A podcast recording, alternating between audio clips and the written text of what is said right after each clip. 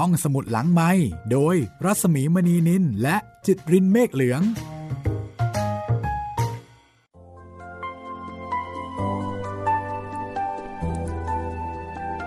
ฟังเพลงผู้ชนะสิบทิศในเวอร์ชั่นของคุณวิระบำรุงศรีเยื่อไม้แล้วหลายท่านที่เป็นแฟนของหนังสือผู้ชนะสิบทิศหรือว่าอยากฟังเรื่องราวของยาขอบ คงจะดีอกดีใจกันแน่ๆเลยว่า โอ้นี่ห้องสมุดหลังใหม่ สงสัยจะเล่าเรื่องผู้ชนะสิบทิศนะคะแหมต้องรีบบอกรีบบอกก่อน กลัวว่าจะทำให้ผิดหวังเลือกเพลงผู้ชนะสิบทิศเพื่อที่จะนำคุณเข้าสู่รายการกับวันนี้นะคะ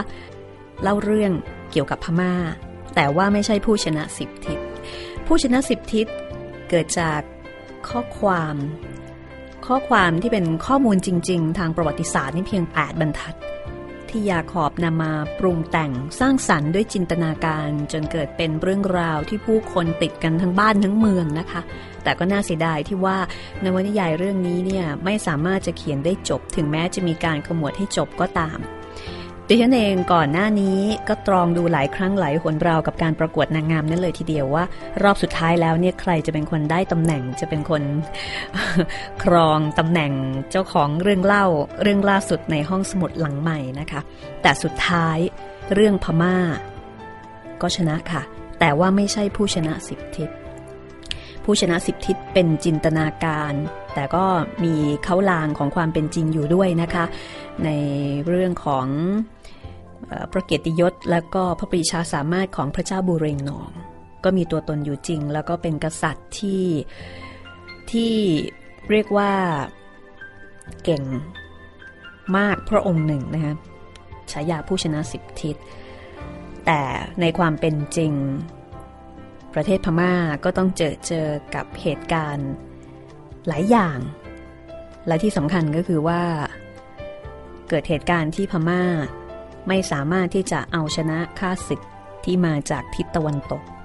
ก็คือจากชาวตะวันตกจากชาวอังกฤษได้ในที่สุด วันหนึ่ง พม่าก็ต้องตก เป็นอาณานิคมของอังกฤษคำว่าผู้ชนะสิบทิศที่เคยเกรียงไกรที่เคยภาคภูมิใจ ก็ไม่สามารถที่จะช่วยเหลืออะไรแผ่นดินนี้ได้ แล้วก็ต้องเผชิญกับชะตากรรมที่น่าเห็นใจอย่างยิ่ง เมื่อครั้งที่ดิฉันเดินทางไปพม่านะคะ เมื่อปีที่แล้ว ไปที่พระเจดีย์ชเวดากอง ไปเจอระฆังใบหนึ่ง เป็นระฆังใบใหญ่ที่ดูเก่าแก่แล้วก็คลังมาก ตอนแรกก็ไม่ได้คิดอะไร ก็ไปตีระฆังตามปกติของคนไทยไปไหนเห็นระฆังเราก็ตีเพราะเราเชื่อว่าเป็นการประกาศ ให้สวรรค์ได้ล่วงรู้ว่าเรามาแล้วเป็นการทำบุญอย่างหนึ่งก็ตีไป หลังจากนั้นมีโอกาสได้อ่านข้อมูลเกี่ยวกับเรื่องของระฆังใบนั้นปรากฏว่าเป็นระฆังที่เก่าแก่มาก แล้วก็ในช่วงที่อังกฤษเข้ายึดครองพมา่า อังกฤษเนี่ยพยายามที่จะเอาระฆังใบนั้นกลับประเทศของตัวเอง โดยที่ชาวพม่าก็ได้แต่มองตาปริบๆไม่สามารถที่จะคัดค้านอะไรได้ แต่ไม่สามารถค่ะ เพราะว่าเกิดเหตุการณ์ที่ ระฆังใบนั้นเนี่ยจมน้ำแล้วคนอังกฤษไม่มีปัญญาที่จะเอาระฆังใบนั้นขึ้นมาได้ ก็มีคนพม่ากลุ่มหนึ่งไปเจรจาแล้วก็บอกว่า ถ้าพวกเขาสามารถที่จะเอาระฆังใบนั้นขึ้นมาได้ ขอระฆังใบนี้กลับคืนสู่บ้านเมืองของเขาได้ไหม อังกฤษไม่มีปัญญาอยู่แล้วนะคะ ตอนนั้นก็ก็เลยรับปากไป ชาวพม่ากลุ่มนั้นก็เลยชาวบ้านเนี่ยก็เอาไม้คนละซีกนี่ดำลงไป แล้วก็ไปสอดใต้ระฆัง ทีละชิ้น ทีละชิ้น ทีละชิ้น จนสุดท้ายนี่ก็สามารถที่จะกู้ระฆังนั้น กลับคืนมาได้ แล้วก็กลายมาเป็นของคนพม่าอีกครั้งในที่สุด ระฆังใบนี้นี่อยู่ที่พระเจดีย์ชเวดากองนะเป็นระฆังที่ดูสวยเก่าแก่แล้วก็คลังมาก คือพออ่านประวัติเนี่ยรู้สึกสะเทือนใจนะ ว่าโอ้โหของของเรา แต่ถึงเวลานี่เราต้องไปอ้อนวอน ว่าขอเถอะ ถ้าคุณเอาไปไม่ได้ ถ้าฉันสามารถนำขึ้นมาได้ ขอของของฉันคืน ทั้งๆทที่ในความเป็นจริงเราไม่ควรที่จะต้องไปขออะไรเขาเลย เพราะว่าเขามาปล้นบ้านของเราไป อันนี้ก็เป็นความเศร้าสะเทือนใจนะคะในลัทธิที่ว่าใครแข็งแรงกว่า ก็สามารถที่จะได้ครอบครองพม่าดินแดนซึ่งเคยมีพระมหากษัตริย์ที่ได้ชื่อว่าเป็นผู้ชนะสิบทิศก็มีช่วงเวลาที่เศร้าสะเทือนใจเช่นนี้ แล้วก็ยังมีอีกหลายเรื่องนะคะ ซึ่งก็ถือได้ว่า เป็นบทเรียนที่น่าเรียนรู้เป็นอย่างมาก แล้วก็ณวันนี้ถ้าคุณผู้ฟังติดตามข่าวต่างประเทศก็จะพบว่าพม่าถ้าในแง่ของการเป็นคู่แข่ง ก็เป็นคู่แข่งที่น่ากลัวของบ้านเรา พม่ายังอุดมสมบูรณ์ไปด้วยทรัพยากร เพราะว่าเขาถูกโดดเดี่ยว แล้วก็ต้องปิดประเทศแต่เขาก็อยู่ของเขาได้ มีทรัพยากรที่มั่งคั่ง อุดมสมบูรณ์ แล้วก็ยังคงอยู่เกือบครบนะคะ พม่ามีองซานซูจี เป็นพรีเซนเตอร์ที่สำคัญในสังคมโลก แล้วก็กำลังจะมีบทบาทมากขึ้นในสังคมอาเซียน พม่ากำลังจะไปไกลกำลังจะเป็นคู่แข่งที่น่ากลัวทีเดียว ถ้าในแง่ของการเป็นคู่แข่ง แต่ถามว่าคนไทยรู้จักพม่าแค่ไหนนอกไปจากความข้างแค้นใจที่ว่าพม่ามาตีกรุงศรีอยุธยา คนไทยรู้จักพม่าในมิติที่ค่อนข้างคับแคบบนะคะ มิติหนึ่งก็คือพม่าเป็นศัตรูของเรา พม่าดุร้ายโหดร้าย มิติที่สองก็คือพม่าเป็นแรงงานในบ้านเรา แค่นี้เอง แต่ถ้าถามว่าคนไทยรู้จักพม่าแค่ไหน คนไทยรู้จักน้อยมาก เทียบกับฝรั่งที่อยู่ไกลออกไป คนไทยยังรู้จักมากกว่าหลายเท่านัก ก็เลยหยิบหนังสือเรื่องนี้ค่ะ มาจุดประกายนะคะ เผื่อว่า คุณผู้ฟังท่านไหนที่อยากจะเรียนรู้เกี่ยวกับประเทศซึ่งเป็นบ้านใกล้เรือนเคียงของเราที่มีความสัมพันธ์ทั้งบวกและลบกันมาเนิ่นนาน จะได้ลองมาหาอ่านหาศึกษาดูนะคะ พม่าเสียเมืองบทประพันธ์ของหม่อมราชวงศ์คึกฤทธิ์ปราโมทหนังสือเล่มนี้อยู่ในตู้หนังสือของดิฉันมานานมาก เหมือนกับหนังสืออีกหลายเล่มที่เก็บไว้ก่อน พอถึงเวลาที่เหมาะสมก็คงได้มีโอกาส เปิดมาทักทายแล้วก็พูดจากันนะคะ แล้วก็ได้มีโอกาสได้ทักทายกับหนังสือเล่มนี้ แล้วก็พบว่าน่าสนใจทีเดียวกับการที่จะได้นำเนื้อหามา จุดประกายการเรียนรู้เกี่ยวกับประเทศที่เราเคยมองในแง่มุมไม่กี่มิติ เรื่องราวที่เกิดขึ้นในพมา่า ถ้ามองในฐานะของประเทศเพื่อนบ้าน ก็เป็นเรื่องราวที่น่าเรียนรู้น่าศึกษาแล้วก็น่าเห็นใจในชะตากรรมที่เกิดขึ้นนะคะพม่าเสียเมืองนี้หม่อมราชวงศ์คึกฤทธิ์ปราโมทเขียนขึ้นในการพิมพ์ครั้งแรกว่า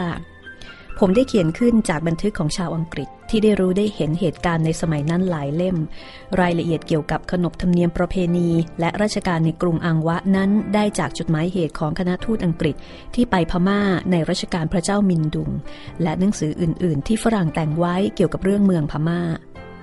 จึงเป็นธรรมดาที่หนังสือเล่มนี้อาจเอ็นเอียงไปทางฝรั่งบ้าง ทั้งที่ได้ตั้งใจในขณะที่เขียนว่า จะเขียนให้เป็นพม่ามากที่สุดเท่าที่คนไทยจะทำได้ แต่เมื่อเขียนแล้วจึงรู้ว่าคนไทยนั้นเมื่อเขียนเรื่องพม่าก็มีใจเอ็นเอียงเป็นไทยได้มากเหมือนกัน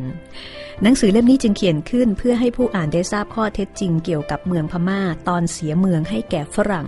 พร้อมกับความเพลิดเพลินตามสมควรมิได้ตั้งใจให้เป็นตำรับตำราทางประวัติศาสตร์ แต่ก็ขอรับรองว่า ข้อเท็จจริง และการเวลาต่างๆ ที่ได้กล่าวถึงในหนังสือเล่มนี้ไม่ผิดจากความจริง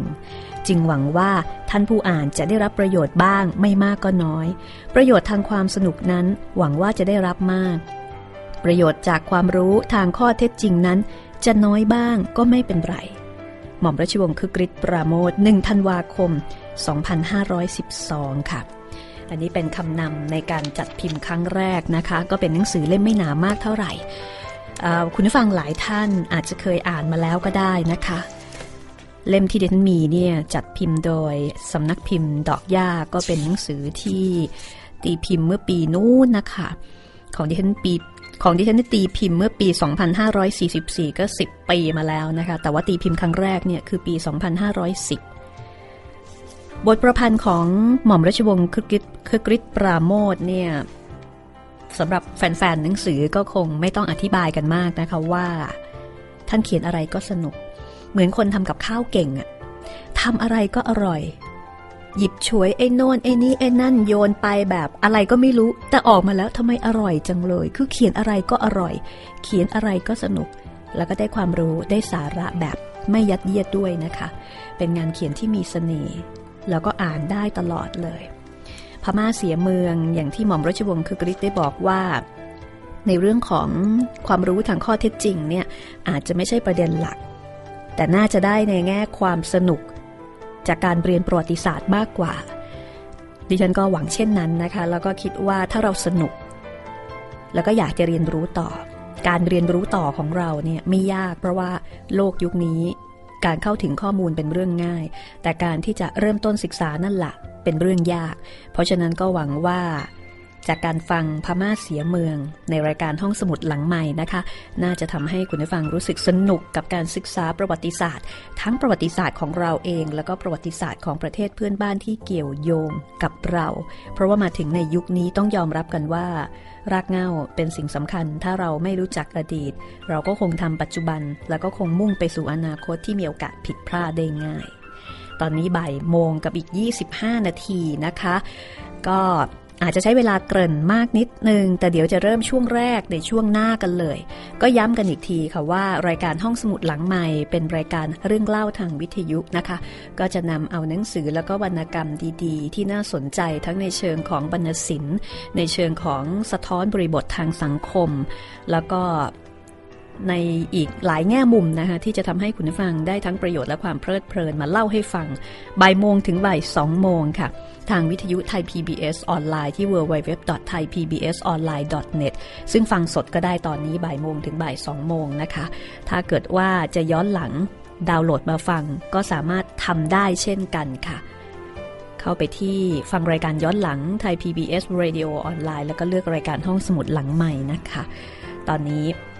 ก็รู้สึกว่าคุณผู้ฟังหลายท่านก็จะไปดาวน์โหลดเล่าเรื่องเมืองสยาม ซึ่งก็จบไปเรียบร้อยแล้วนะคะ ถึงตอนที่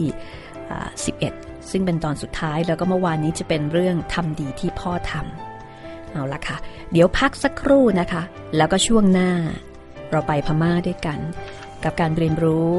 ในช่วงเวลาพม่าเสียเมืองค่ะ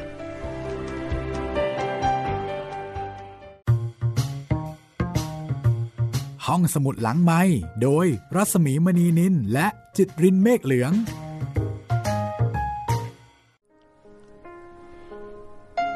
ในบทที่หนึ่งของหนังสือพม่าเสียเมือง หม่อมราชวงศ์คกฤษปราโมทกล่าวไว้ว่า คนไทยเรารู้จักกับพม่าใกล้ชิดที่สุดเมื่อ 200 ปีมาแล้ว เพราะว่าต้องเสียกรุงให้แก่พม่า แล้วก็ถูกจับตัวไปเป็นเฉลยมากมาย ดูเหมือนจะสองแสนกว่าคน คนไทยที่ต้องไปพม่าครั้งนั้น ถึงเดี๋ยวนี้ก็ได้กลายเป็นพม่าไปหมดแล้ว ถึงจะยังมีที่รู้ตัวว่าเป็นไทยบ้าง แต่ก็พูดไทยไม่ได้ ที่เมืองมันเดเล มีถนนสายเล็กๆ สายหนึ่ง ซึ่งมีคนไทยอาศัยอยู่ แล้วก็อยู่อย่างพม่าทุกอย่าง คนไทยเหล่านี้แยกตัวอยู่ต่างหาก แล้วก็ดูเหมือนจะเป็นที่เคารพนับถือของผู้ที่สืบเชื้อสายมาจากคนไทยอื่นๆ มีคนเคยบอกหม่อมราชวงศ์คึกฤทธิ์ผู้เขียนว่าบ้านคนไทยบนถนนสายนั้น เป็นบ้านผู้ที่สืบเชื้อสายจากเจ้านาย ในราชวงศ์พลูหลวง แห่งกรุงศรีอยุธยา ซึ่งผู้เขียนก็บอกว่าออกจะน่าเชื่อถืออยู่ เพราะเมื่อได้เห็นเมื่อหลายปีมาแล้วนั้น ท่านนั่งปั้นตุ๊กตาชาววังคาย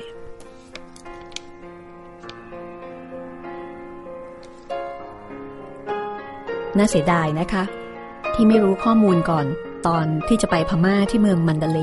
แม้ทำไมจะได้ไปเดินหาว่า ถนนสายเล็ก ๆ หรือว่าซอยเล็ก ๆ ซอยนั้นเนี่ยอยู่ตรงไหนอย่างไรนะคะแต่เคยได้ยินมาเหมือนกันว่า คนพม่า เขาจะเรียกคนไทยว่าคนโยเดีย โยเดียก็มาจากคำว่าอโยธยาแต่ออกเสียงแบบพม่ากลายเป็นโยเดีย แล้วก็มีคนพม่าจำนวนหนึ่งนะคะ ทั้งที่ย่างกุ้งแล้วก็ อันนี้ที่หม่อมราชวงศ์คือกริชบอกคือที่มันเดเลที่มีคนโยเดีย สืบสายมาจากคนโยเดีย แต่ว่าปัจจุบันก็ได้กลายเป็นพม่าไปแล้ว จากอุบัติเหตุทางการเมืองที่เกิดขึ้น ราชวงศ์พม่า ซึ่งเสียเมืองให้แก่อังกฤษนั้น คือราชวงศ์อลองพระ หรือที่บางแห่งเรียกว่าอลองพระยาปฐมกษัตริย์คือพระเจ้าอลองพระ หรือที่พระราชพงศาวดารไทยเรียกว่ามางลองนั้น เดิมเป็นนายบ้านชเวโบ พระราชพงศาวดารเรียกว่าบ้านมุกโชโบมังลองมีอาชีพทำไร่ไถนา แล้วก็มีตำแหน่งนายบ้าน แต่หมู่บ้านชเวโบนั้นต้องขึ้นแก่มอนถึงสองเมือง คือเมืองเมืองโปรมแล้วก็เมืองตองอูมังลองเป็นพม่าก็คับแค้นใจเรื่อยมา ที่ต้องขึ้นอยู่กับมอน ต่อมาก็เลยรวบรวมสมัครพรรคพวกซ่องสุมผู้คนขึ้นทำการแข่งข้อต่อมอน แล้วก็ไม่ยอมให้มอนปกครอง ไม่ยอมส่งสวย เมื่อกิตติศัพท์ของมางลองเลื่องลือไป ก็มีชาวพม่าที่รักชาติมาเข้าเป็นพวกพ้องด้วยเป็นอันมาก พวกพ้องของมางลองก็กลายเป็นกองทัพใหญ่ ตีราชอาณาจักรมอญได้ และมางลองก็ได้ปราบดาพิเศษเป็นพระเจ้าแผ่นดินของพม่า ตั้งราชธานีขึ้นที่กรุงอังวะ กรุงอังวะหรือที่ในภาษาพม่า สะกดว่าอินวาเนี่ยนะคะ ปัจจุบันนี้ก็เป็นสถานที่ท่องเที่ยวแห่งหนึ่ง โอ้โห ต้องบอกว่าเป็นเมืองโบราณที่ยังคงบรรยากาศแบบเดิมๆเอาไว้เข้าไปนี่เหมือนต้องมน แล้วก็ทางรัฐบาลของพม่าเนี่ยเขาก็ยังไม่ได้พัฒนาอะไรมากมาย ในแง่ของการเป็นสถานที่ท่องเที่ยวเหมือนบ้านเรา แต่ยังคงรักษาสภาพเดิมๆ บรรดาวัดวังก็ยังเป็นซากปรักหักพัง ที่อยู่ท่ามกลางแมกไม้ และความรกเรื้อและขณะเดียวกันเขาก็ให้ชาวบ้านมาทำหน้าที่ขับเกวียน รถม้าค่ะ เป็นรถม้าจริง ๆนะคะ เป็นรถม้าจริง ๆ ของชาวบ้านแถวนั้น รับหน้าที่เป็นไกด์พานักท่องเที่ยวไปเที่ยว เป็นชาวบ้านแบบนุ่งสรงเลย แล้วรถม้าก็เป็นรถม้าเก่าๆ โชกองโชกอัพนี่ไม่ต้องถามถึงนะคะนั่งกันแบบคลุกคลักคลุกคลักเข้าไป แต่ว่ามันให้บรรยากาศแล้วก็ให้ความรู้สึกของการเดินทางสู่อดีตได้ดีเหลือเกิน อันนี้เป็นสถานที่อีกแห่งหนึ่ง ซึ่งยังประทับใจจากการเดินทางไปประมาเมื่อปีที่แล้วนะคะเมืองอินวาหรือว่าหรือว่าอังวะนะคะที่คนไทยเราคุ้นเคยกัน ต้องบอกว่าเป็นเมืองที่มีเสน่ห์จริง ๆค่ะ กลับเข้าเรื่องกันต่อเนี่ยนะคะ หลังจากที่มังลองได้ปราบดาพิเศษเป็นพระเจ้าแผ่นดินพมา่า พระเจ้ามังลองก็ได้แผ่พระราชอาณาเขตออกไป ถึงแขวงมณีปุระ ซึ่งติดกับประเทศอินเดียด้านตะวันออก ตอนนั้นเนี่ยเป็นเวลาเป็นช่วงเวลาประมาณพุทธศักราช 2260 กว่ากว่าอังกฤษได้เข้าครองอินเดียอยู่แล้ว ชายแดนของพระเจ้ามังลองกับอังกฤษจึงติดต่อกันขึ้นมา แล้วต่อมาพระเจ้ามังลองก็ได้เข้ารุกรานเมืองไทย ในสมัยรัชกาลของสมเด็จพระเจ้าอยู่หัว สุริยามริน แต่ก็ตีกรุงศรีอยุธยาไม่ได้ จนกระทั่งพระเจ้ามังลองสวรรคตไปเสียก่อน มาตีกรุงศรีอยุธยาแตกเอาเมื่ออีก 17 ปีต่อมา และเมื่อพม่าได้ผลัดแผ่นดินไปอีกสองแผ่นดิน กรุงศรีอยุธยานั้นมีชื่อเสียงไปทุกทิศว่าเป็นพระมหานครอันยิ่งใหญ่คู่ควรแก่จักรพรรดิเมื่อพม่าตีได้กรุงศรีอยุธยา พระเจ้าแผ่นดินพม่าก็ย่อมจะเห็นว่าเป็นพระราชอิสริยยศอันยิ่งใหญ่ไม่มีผู้ใดเสมอในโลก ตั้งแต่ตีกรุงศรีอยุธยาได้แล้ว ราชสำนักเมืองพม่าก็เริ่มจะแสดงยศอย่าง และความโอ้อายิ่งขึ้นทุกทีพระเจ้ามังลองทรงเป็นผู้ตั้งชาติพม่าขึ้น โดยมีชัยแก่มอญ แล้วก็รวมประเทศพม่าเข้าเป็นอันหนึ่งอันเดียวกัน แต่ความเก่งกาจของพระเจ้ามางลองนั้นมาปรากฏเป็นความเสียพระจริตในพระเจ้าแผ่นดินพม่า ซึ่งสืบราชสันตติวงศ์ต่อมาอีกหลายพระองค์ หรือเกือบจะเรียกได้ว่าทุกพระองค์ต่อจากพระเจ้ามางลองลงมา จะผิดกันก็แต่มากหรือน้อยเท่านั้น พระเจ้าสิงกูหรือว่าจิงกูที่สวยราชต่อจาก สวยราชหลังจากที่พม่าตีกรุงศรีอยุธยาได้นั้น ก็เสียพระจริต พระเจ้าบาคยีดอ พระเจ้าทารวดีดอ พระเจ้าพระคันมินก็เสียพระจริตติดติดกันถึงสามรัชกาลโอ้โห อันนี้ก็เรียกว่าเป็นโศกนาฏกรรมของราชวงศ์ทีเดียวนะคะ เสียพระจริตก็คือมีอาการทางจิตขั้นรุนแรง ถ้าพูดภาษาชาวบ้านก็คือ ประสาทหรือว่าบ้านนั่นเอง ก็เรียกได้ว่าเป็นเคราะห์กรรมอย่างหนึ่งของพม่าในตอนนั้นเลยทีเดียว ความยิ่งใหญ่เยโสของพระเจ้าแผ่นดินนั้นย่อมจะนำพม่าไปสู่การกระทบกระทั่งกับอังกฤษ ซึ่งมีชายแดนติดกัน ในที่สุดเมื่อปีพุทธศักราช 2367 ในแผ่นดินพระบาทสมเด็จพระนั่งเกล้าเจ้าอยู่หัวแห่งกรุงรัตนโกสินทร์อังกฤษ ก็ทำสงครามกับพม่า ในการสงครามครั้งนี้พม่าต้องยอมรับรู้ว่าตำราพิชัยสงครามของพม่า ซึ่งใช้กันมาแต่รัชกาลพระเจ้ามางลองที่เคยกระเดื่องเกรียงไกรแล้วก็ได้ผลนั้นใช้ไม่ได้แล้ว ล้าสมัยเสียแล้ว เพราะพม่าต้องพ่ายแพ้แก่อังกฤษอย่างไม่มีทางสู้ ทหารอังกฤษ และทหารสีป่ายชาวอินเดีย ได้ยกทัพเข้าตีเมืองย่างกุ้ง พม่าไปตั้งรับอยู่ที่บริเวณวัดมหาธาตุชเวดากองแต่ก็รับไม่อยู่ เอาไม่อยู่ พม่าต้องลงนามในสัญญาหย่าศึกอมกับอังกฤษ แล้วก็ต้องยกแคว้นยะไข่กับตานาวสีให้อังกฤษ แล้วก็ต้องเสียค่าปรับให้อังกฤษอีกเป็นเงินจำนวนมากมาย ในสงครามอังกฤษกับพม่าครั้งนั้น อังกฤษส่งทูตเข้ามาถวายสารแด่พระบาทสมเด็จพระนั่งเกล้าเจ้าอยู่หัวล้นเกล้ารัชกาลที่สามของเรา แล้วก็ขอให้ฝ่ายไทยยกทัพไปช่วย เพราะทราบว่าไทยกับพม่าเป็นข้าศึกกันอยู่ ฝ่ายไทยก็จัดทัพยกไปช่วยจริง ๆ แต่เมื่อไปถึงแล้วก็ต้องยกทัพกลับ เพราะว่าอังกฤษจะให้แม่ทัพไทยขึ้นอยู่ใต้บังคับบัญชาของแม่ทัพอังกฤษ แม่ทัพไทยท่านนั้นไม่ยอม เพราะถือว่าเมืองไทยไม่ใช่ประเทศราชของอังกฤษ หม่อมราชวงศ์คือกริชปราโมทเขียนตรงนี้เอาไว้บอกว่า ตรงนี้ผมขอกราบท่านแม่ทัพไทยผู้นั้นไว้ครั้งหนึ่ง ต่อมาเมื่ออังกฤษชนะสงครามแล้ว ได้บอกมายังเมืองไทย ว่าให้ส่งข้าหลวงออกไปชี้เขตแดน เนื้อความมีว่ากองทัพอังกฤษ ตีได้ดินแดนพม่าทางเมืองทวายแล้ว แล้วก็ได้ทราบว่าเมืองทวายเคยเป็นของไทย แล้วพม่ามาแย่งออกไป ขอให้ข้าหลวงออกไปชี้ว่า ดินแดนส่วนไหนเป็นของไทยก็จะได้คืนให้ ประบาทสมเด็จพระนั่งเกล้าโปรดให้มีสุภาอักษรเสนาบดีต่อไปเป็นเนื้อความว่า พระบาทสมเด็จพระพุทธเจ้าอยู่หัวกรุงเทพพระมหานคร ทรงกระทำสงครามเพื่อรักษาไว้ ซึ่งพระบวรพระพุทธศาสนา และเพื่อความผาสุกของสมณะชีพรามอาณาประชาราช ไม่เคยทรงทำสงครามเพื่อขยายพระราชอาณาเขตกรุงพม่านั้นเมื่อพระเจ้ากรุงอังกฤษทรงตีได้แล้ว ก็ขอให้ทรงรักษาเอาไว้เถิด ทางกรุงสยามไม่มีพระราชประสงค์ ในที่นี้ก็ขอกราบถวายบังคมพระบาทสมเด็จพระนั่งเกล้าเจ้าอยู่หัว ถึงแม้ว่าพม่าจะต้องยอมแพ้ฝรั่งในการสงครามครั้งแรก แต่ความทรงจำของพม่าในเรื่องนี้ก็มีอยู่ไม่นาน หม่อมราชวงศ์คือกริชปราโมทบอกว่าพม่านั้นก็ลืมง่ายพอๆกับคนไทยสมัยนี้ การที่ฝรั่งเข้ามาครองเมืองอยู่ตามชายพระราชอาณาเขตนั้น ก็กลับกลายเป็นพระมหากรุณาให้ฝรั่งเข้ามาครองเมืองได้ ฝรั่งที่มานั้นมาพึ่งพระบรมโพธิสมภารมีได้มาตีบ้านตีเมืองเอาได้เอง ในระยะนั้น ราชธานีของพม่าได้ย้ายจากกรุงอังวะไปอยู่ที่กรุง อมรปุระ ซึ่งตั้งอยู่ไม่ไกลจากราชธานีเดิมนัก พระเจ้าทาราวดีครองกรุงอมรปุระอยู่ พระเจ้าทาราวดีนั้นก็เสียพระจริตด้วย แต่เมื่อสิ้นรัชกาลพระเจ้าพระคันมินพระราชโอพระราชโอรสองค์ใหญ่ ได้ขึ้นเสวยราชสมบัติก็ปรากฏว่าพระเจ้าพระคันมินนั้น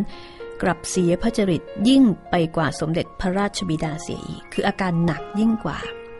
พระเจ้าทาราวดีนั้นเสียพระจริตในทางเลอะ แต่พระเจ้าพระคันมินเสียพระจริตในทางโลภซึ่งน่ากลัว เพราะว่าราษฎรคนใดทำมาหากินได้รุ่มรวยขึ้น พระเจ้าพระคันมินก็จะสั่งให้เอาตัวไปประหารชีวิตเสีย แล้วก็ริบราชบาทเอาทรัพย์เป็นของหลวง ในราชการเหล่านี้พระเจ้าพระคันมินก็ได้ทรงชุบเลี้ยงแขกสองคนเอาไว้เป็นที่ปรึกษาราชการ มีหน้าที่คอยสอดส่องว่าใครเป็นเศรษฐีพอจะริบทรัพย์ได้ ประวัติศาสตร์เมืองพม่าจารึกเอาไว้ว่า พระเจ้าพระคันมินให้ประหารชีวิตคนรวย คนมีทรัพย์เสียกว่า 6,000 คน ส่วนผู้ที่ยังเหลือ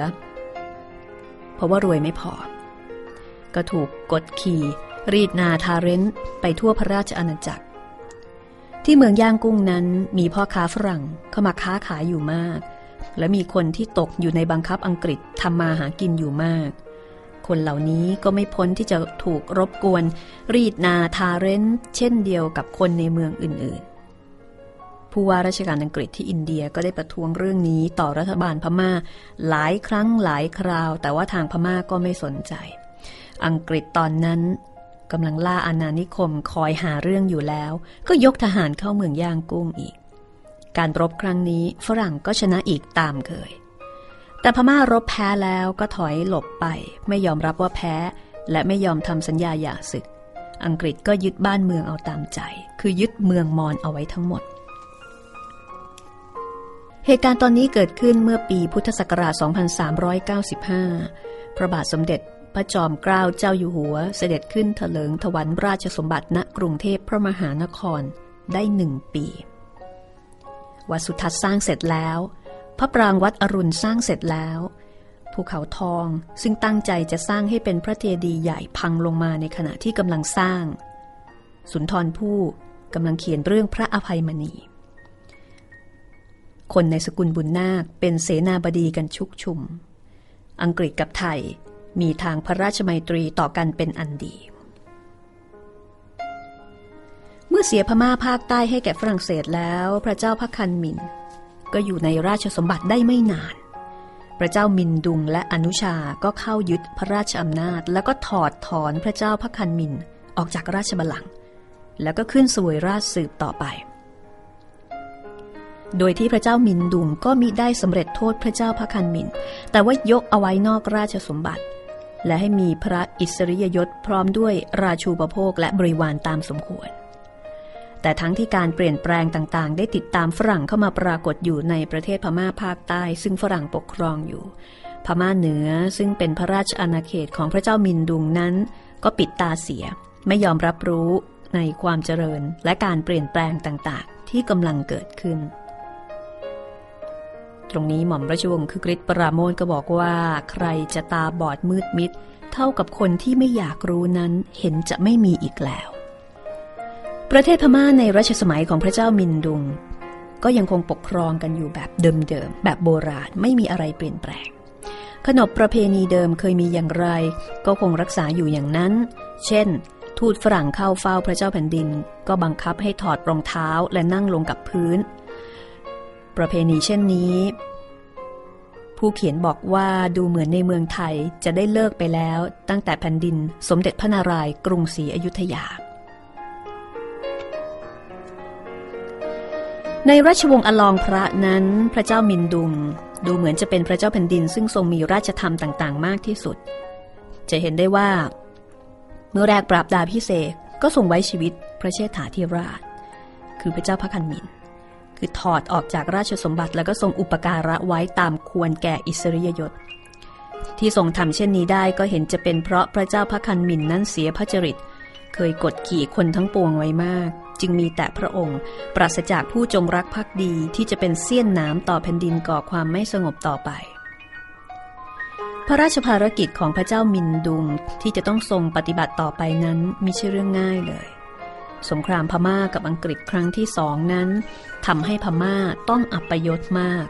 เมื่ออังกฤษยึดเอาเมืองมอญหรือพม่าใต้ไปได้ทั้งหมดทำให้พม่าถูกตัดขาดทางทะเล จะติดต่อกับโลกภายนอกได้ ก็ต้องผ่านดินแดนที่อังกฤษครอบครอง ไปลงเรือที่เมืองย่างกุ้ง แต่เมืองย่างกุ้งนั้นมิได้เป็นแต่เมืองท่าที่สำคัญต่อชีวิตทางเศรษฐกิจของพม่าเท่านั้น แต่ยังเป็นที่ประดิษฐานพระธาตุเจดีย์สำคัญก็คือพระมหาธาตุชเวดากรอันเชื่อถือกันทั่วไปในพม่าว่า เป็นที่บรรจุพระเกศธาตุของพระพุทธเจ้า ระเจ้าแผ่นดินพม่าได้ทรงทำนุบำรุง และปฏิบัติบูชา พระมหาธาตุองค์นี้ตลอดมาทุกยุคทุกสมัย นับตั้งแต่แรกสร้าง เมื่อต้องเสียพระมหาธาตุไปให้แก่ฝรั่งนอกศาสนาครั้งนั้น ก็นับว่าพม่าต้องเสียมิ่งขวัญอันสำคัญที่สุดไปนอกจากนั้นแล้วยังปรากฏว่าในดินแดนที่ฝรั่งปกครองอยู่นั้น ก็ได้มีการนำเอากฎหมาย แล้วก็ระเบียบแบบแผนการปกครองของฝรั่งมาใช้ ทำให้รัษฎรทำมาหากินได้เป็นสุข เพราะว่าบ้านเมืองปราศจากโจรผู้ร้าย ภาษีอากรก็แน่นอน เป็นสัดส่วนเที่ยงธรรม และฝรั่งยังทำให้เกิดความเจริญทางด้านเศรษฐกิจต่างๆทำมาค้าขายได้คล่องแคล่วและปลอดภัย เมื่อกิติศัพท์เหล่านี้เลื่องลือไปถึงพม่าเหนือรัษฎรที่รักการทำมาหากินก็พากันอพยพจากพม่าเหนือเข้าไปสู่พม่าใต้ แล้วก็ยอมตัวให้ฝรั่งปกครองมากยิ่งขึ้นทุกวัน ส่วนใหญ่ก็ไปอยู่ที่เมืองย่างกุ้ง และบริเวณใกล้เคียง เพราะว่าย่างกุ้งได้กลายเป็นเมืองท่าที่เจริญที่สุดทำมาหากินตั้งตัวได้ง่าย พระเจ้ามินดุงทรงได้ยินถึงกิติศัพท์เมืองย่างกุ้งที่เลื่องลือ คือพระองค์ประทับอยู่ที่เมืองอมรปุระที่มันเดเล ก็ได้รับทราบเรื่องราวความเจริญต่างๆ ที่ฝรั่งได้ทำให้เกิดขึ้น ก็เกิดขัตยะมานะขึ้นในพระราชหฤทัย ส่งคิดที่จะสร้างราชธานีขึ้นใหม่ ให้รุ่งเรืองงดงามไม่น้อยหน้าเมืองย่างกุ้งที่ถูกฝรั่งยึดครองในขณะนี้ ความจริงพระเจ้าแผ่นดินพม่านั้นโปรดสร้างราชธานีใหม่ เพื่อเฉลิมพระเกียรติยศมาหลายพระองค์แล้ว การที่พระเจ้ามินดุงทรงพระราชดำริที่จะสร้างราชธานีขึ้นใหม่ จึงไม่ผิดราชประเพณี และจะเป็นการเฉลิมพระเกียรติยศได้จริงที่ตำบลมันเดเลนั้น มีภูเขาอยู่ลูกหนึ่ง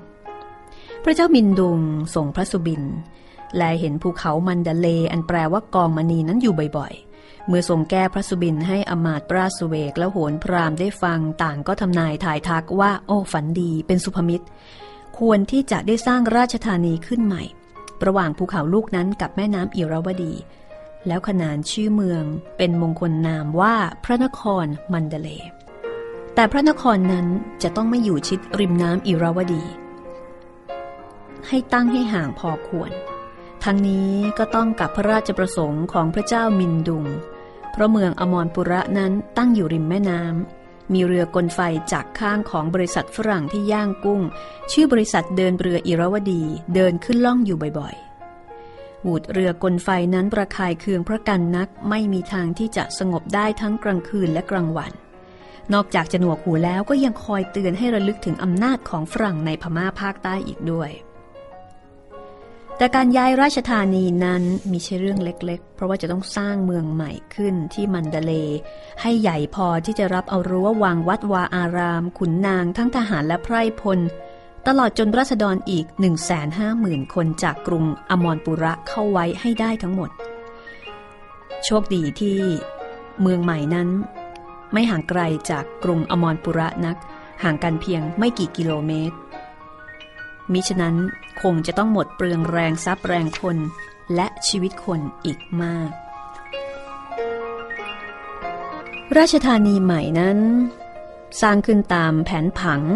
ราชธานีซึ่งใช้กันมาตั้งแต่ดั้งเดิมไม่ชั่วแต่ในพม่าแต่ในประเทศอื่นๆอีกมาก ตั้งแต่มอสโก ปักกิ่ง ลงมาจนถึงกรุงเทพ ศูนย์แห่งราชธานีคือพระราชวัง ซึ่งมีกำแพงล้อมให้เป็นเมือง อันมีปราการภายในเมืองรอบพระราชวังนั้นก็เป็นวังเจ้าเป็นบ้านขุนนาง ตลอดจนวัดวาอารามต่างๆ แล้วจึงถึงกำแพงเมืองซึ่งมีขู่ล้อมรอบ เมืองมันดาเล ถ้าเกิดว่าใครเคยไปเที่ยวนะคะ ก็คงจะจำได้ว่าตัวเมืองเป็นรูปสี่เหลี่ยม มีกำแพงสี่ด้านกำแพงแต่ละด้านมีประตูเมืองสามประตู รวมเป็น 12 ประตูด้วยกัน ที่เสาประตูเมืองและตามที่สำคัญอื่น ๆนั้น มีการฝังอาถรรพ์และอาถรรพ์นั้นก็คือคนเป็นๆในหนังสือเล่มนี้ระบุว่าเมื่อพระเจ้ามินดุงสร้างเมืองมันดาเลนั้น ต้องเอาคนเป็นๆมาฝังถึง 52 คน ฝังตามประตูเมืองประตูละสามคน 12 ประตูก็เป็น 36 คน ตามมุมเมืองอีกมุมละคน ประตูพระราชวังและสี่มุมกำแพงพระราชวังก็ต้องฝังคนอีก และเฉพาะใต้พระที่นั่งสิงหาดอันเป็นพระที่นั่งในท้องพระโรงสำหรับเสด็จออกขุนนางนั้นต้องฝังถึงสี่คน กรุงมันดาเลนั้น สร้างทีหลังกรุงเทพหลายสิบปี แต่เมื่อสร้างกรุงเทพนั้นประเพณีฝังคนได้เลิกไปแล้ว หม่อมราชวงศ์คือกริชปราโมทบอกว่าในที่นี้ เห็นจะต้องจารึกไว้เป็นเกียรติคุณของพระสงฆ์พมา่า ว่าพอมีข่าวว่าโหนพราหมณ์ กราบบังคมทูลพระเจ้ามินดุงให้เอาคนเป็นๆมาฝังตามไสยศาสตร์ พระสงฆ์พม่าได้เข้าไปถวายพระพรขอบิณฑบาตชีวิตมนุษย์เหล่านั้นไว้ แต่ว่าพระเจ้ามินดุงไม่อาจขัดโหนพราหมณ์ได้ จึงดำเนินการต่อ คนที่ถูกฝังทั้งเป็นเพื่อให้เป็นผีคอยรักษาเมืองและพระราชวังนั้น ต้องเลือกให้ได้ลักษณะตามที่โหนพราหมณ์กำหนด ไม่ใช้คนโทษที่ต้องโทษประหาร แต่เป็นคนที่อยู่ในวัยต่างๆกัน ตั้งแต่ผู้มีอายุไปจนถึงเด็กๆ มีทั้งผู้ชายและผู้หญิง ทุกคนต้องมีฐานะดีเป็นที่ยกย่องในกลุ่มชน ต้องเป็นคนที่เกิดตามวันที่โหนกำหนด ถ้าเป็นเด็กผู้ชาย ก็ต้องเป็นเด็กที่ยังไม่มีรอยสักตามตัว ถ้าเป็นผู้หญิงก็ต้องยังไม่เจาะหู ทหารจะมีหน้าที่จับคนเหล่านี้มาให้ได้จนครบ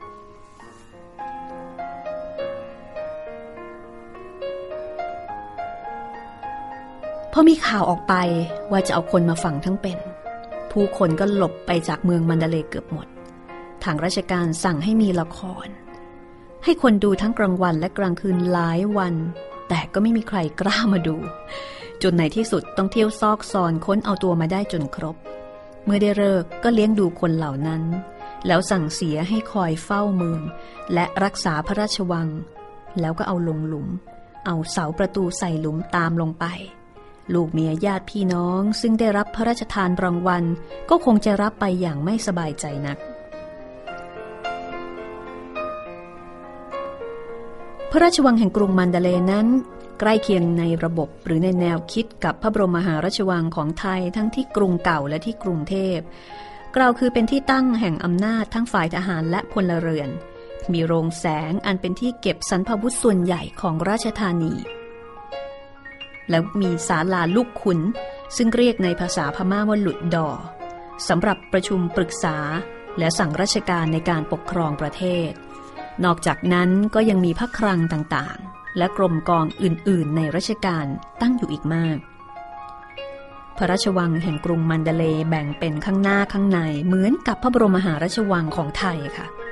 มีกำแพงชั้นนอกซึ่งสร้างด้วยเสาพเนียด ห่างจากกำแพงชั้นนอกเข้าไปประมาณ 25 เมตร ก็ถึงกำแพงพระราชวังชั้นในก่ออิฐถือปูน ในระหว่างกำแพงสองชั้นนั้น ก็มีสนาม มีศาลาลูกขุน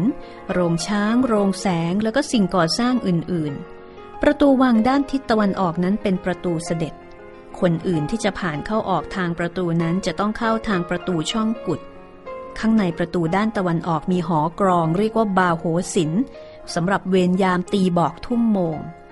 จากประตูด้านตะวันออกนี้ตรงเข้าไปก็ถึงท้องพระโรง ซึ่งเป็นพระที่นั่งยอดปราสาทแบบพมา่า มีหลังคาซ้อนกันขึ้นไปถึงเจ็ดชั้น ยกยอดปราสาทอยู่ข้างบน ท้องพระโรงนี้เป็นที่ตั้งพระแท่นสิงหาดอันเป็นที่ประทับเสด็จออกขุนนาง ปราสาทท้องพระโรงนั้นต่อเนื่องกับพระราชมนเทียนชั้นใน เช่นเดียวกับพระที่นั่งอมรินวินิจฉัย ต่อเนื่องเข้าไปถึงพระที่นั่งไพศาลทักษิณและพระที่นั่งจักรพรรดิพิมานในพระบรมมหาราชวังกรุงเทพ ในพระที่นั่งองค์อื่น ๆ ซึ่งอยู่ชั้นในนั้นมีพระแท่นสเวตฉัตรตั้งอยู่อีกหลายองค์ คือพระแท่นหงส์หรือหังศาสตร์สำหรับประทับในพิธีสงกรานต์พระแท่นช้างหรือขชาดสำหรับประทับในพิธีเกี่ยวกับช้างเผือก พระแท่นสังหรือสังขาดสำหรับประทับในเวลาเฉลิมพระอิสริยยศเจ้านายในพระราชวงศ์พระแท่นดอกบัว หรือ ปัทมาศสำหรับเสด็จออกให้ข้าราชการฝ่ายในเฝ้า ในพระราชฐานชั้นในนั้นก็ถือระเบียบอย่างไทย คือมีแต่ผู้หญิงล้วนๆ ผู้ชายเข้าไปไม่ได้ ในนั้นก็มีตำหนักน้อยใหญ่และเรือนหลวงเรือนบริวาร เป็นที่ประทับของพระมเหสีและเจ้านายฝ่ายใน ตลอดจนนางสนมกำนัน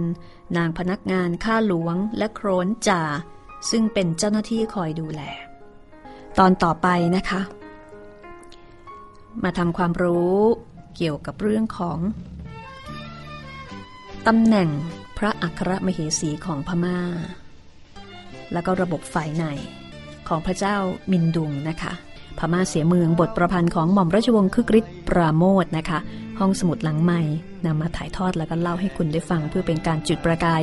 การเรียนรู้ที่จะรู้จักบทเรียนจากประเทศบ้านใกล้เรือนเคียงของเรา ซึ่งน่าสนใจไม่น้อย ในช่วงเวลาที่พม่ากำลังจะมีบทบาทในสังคมโลกมากขึ้น วันนี้ลาคุณผู้ฟังไปก่อนนะคะ แล้วพบกันใหม่ตอนหน้า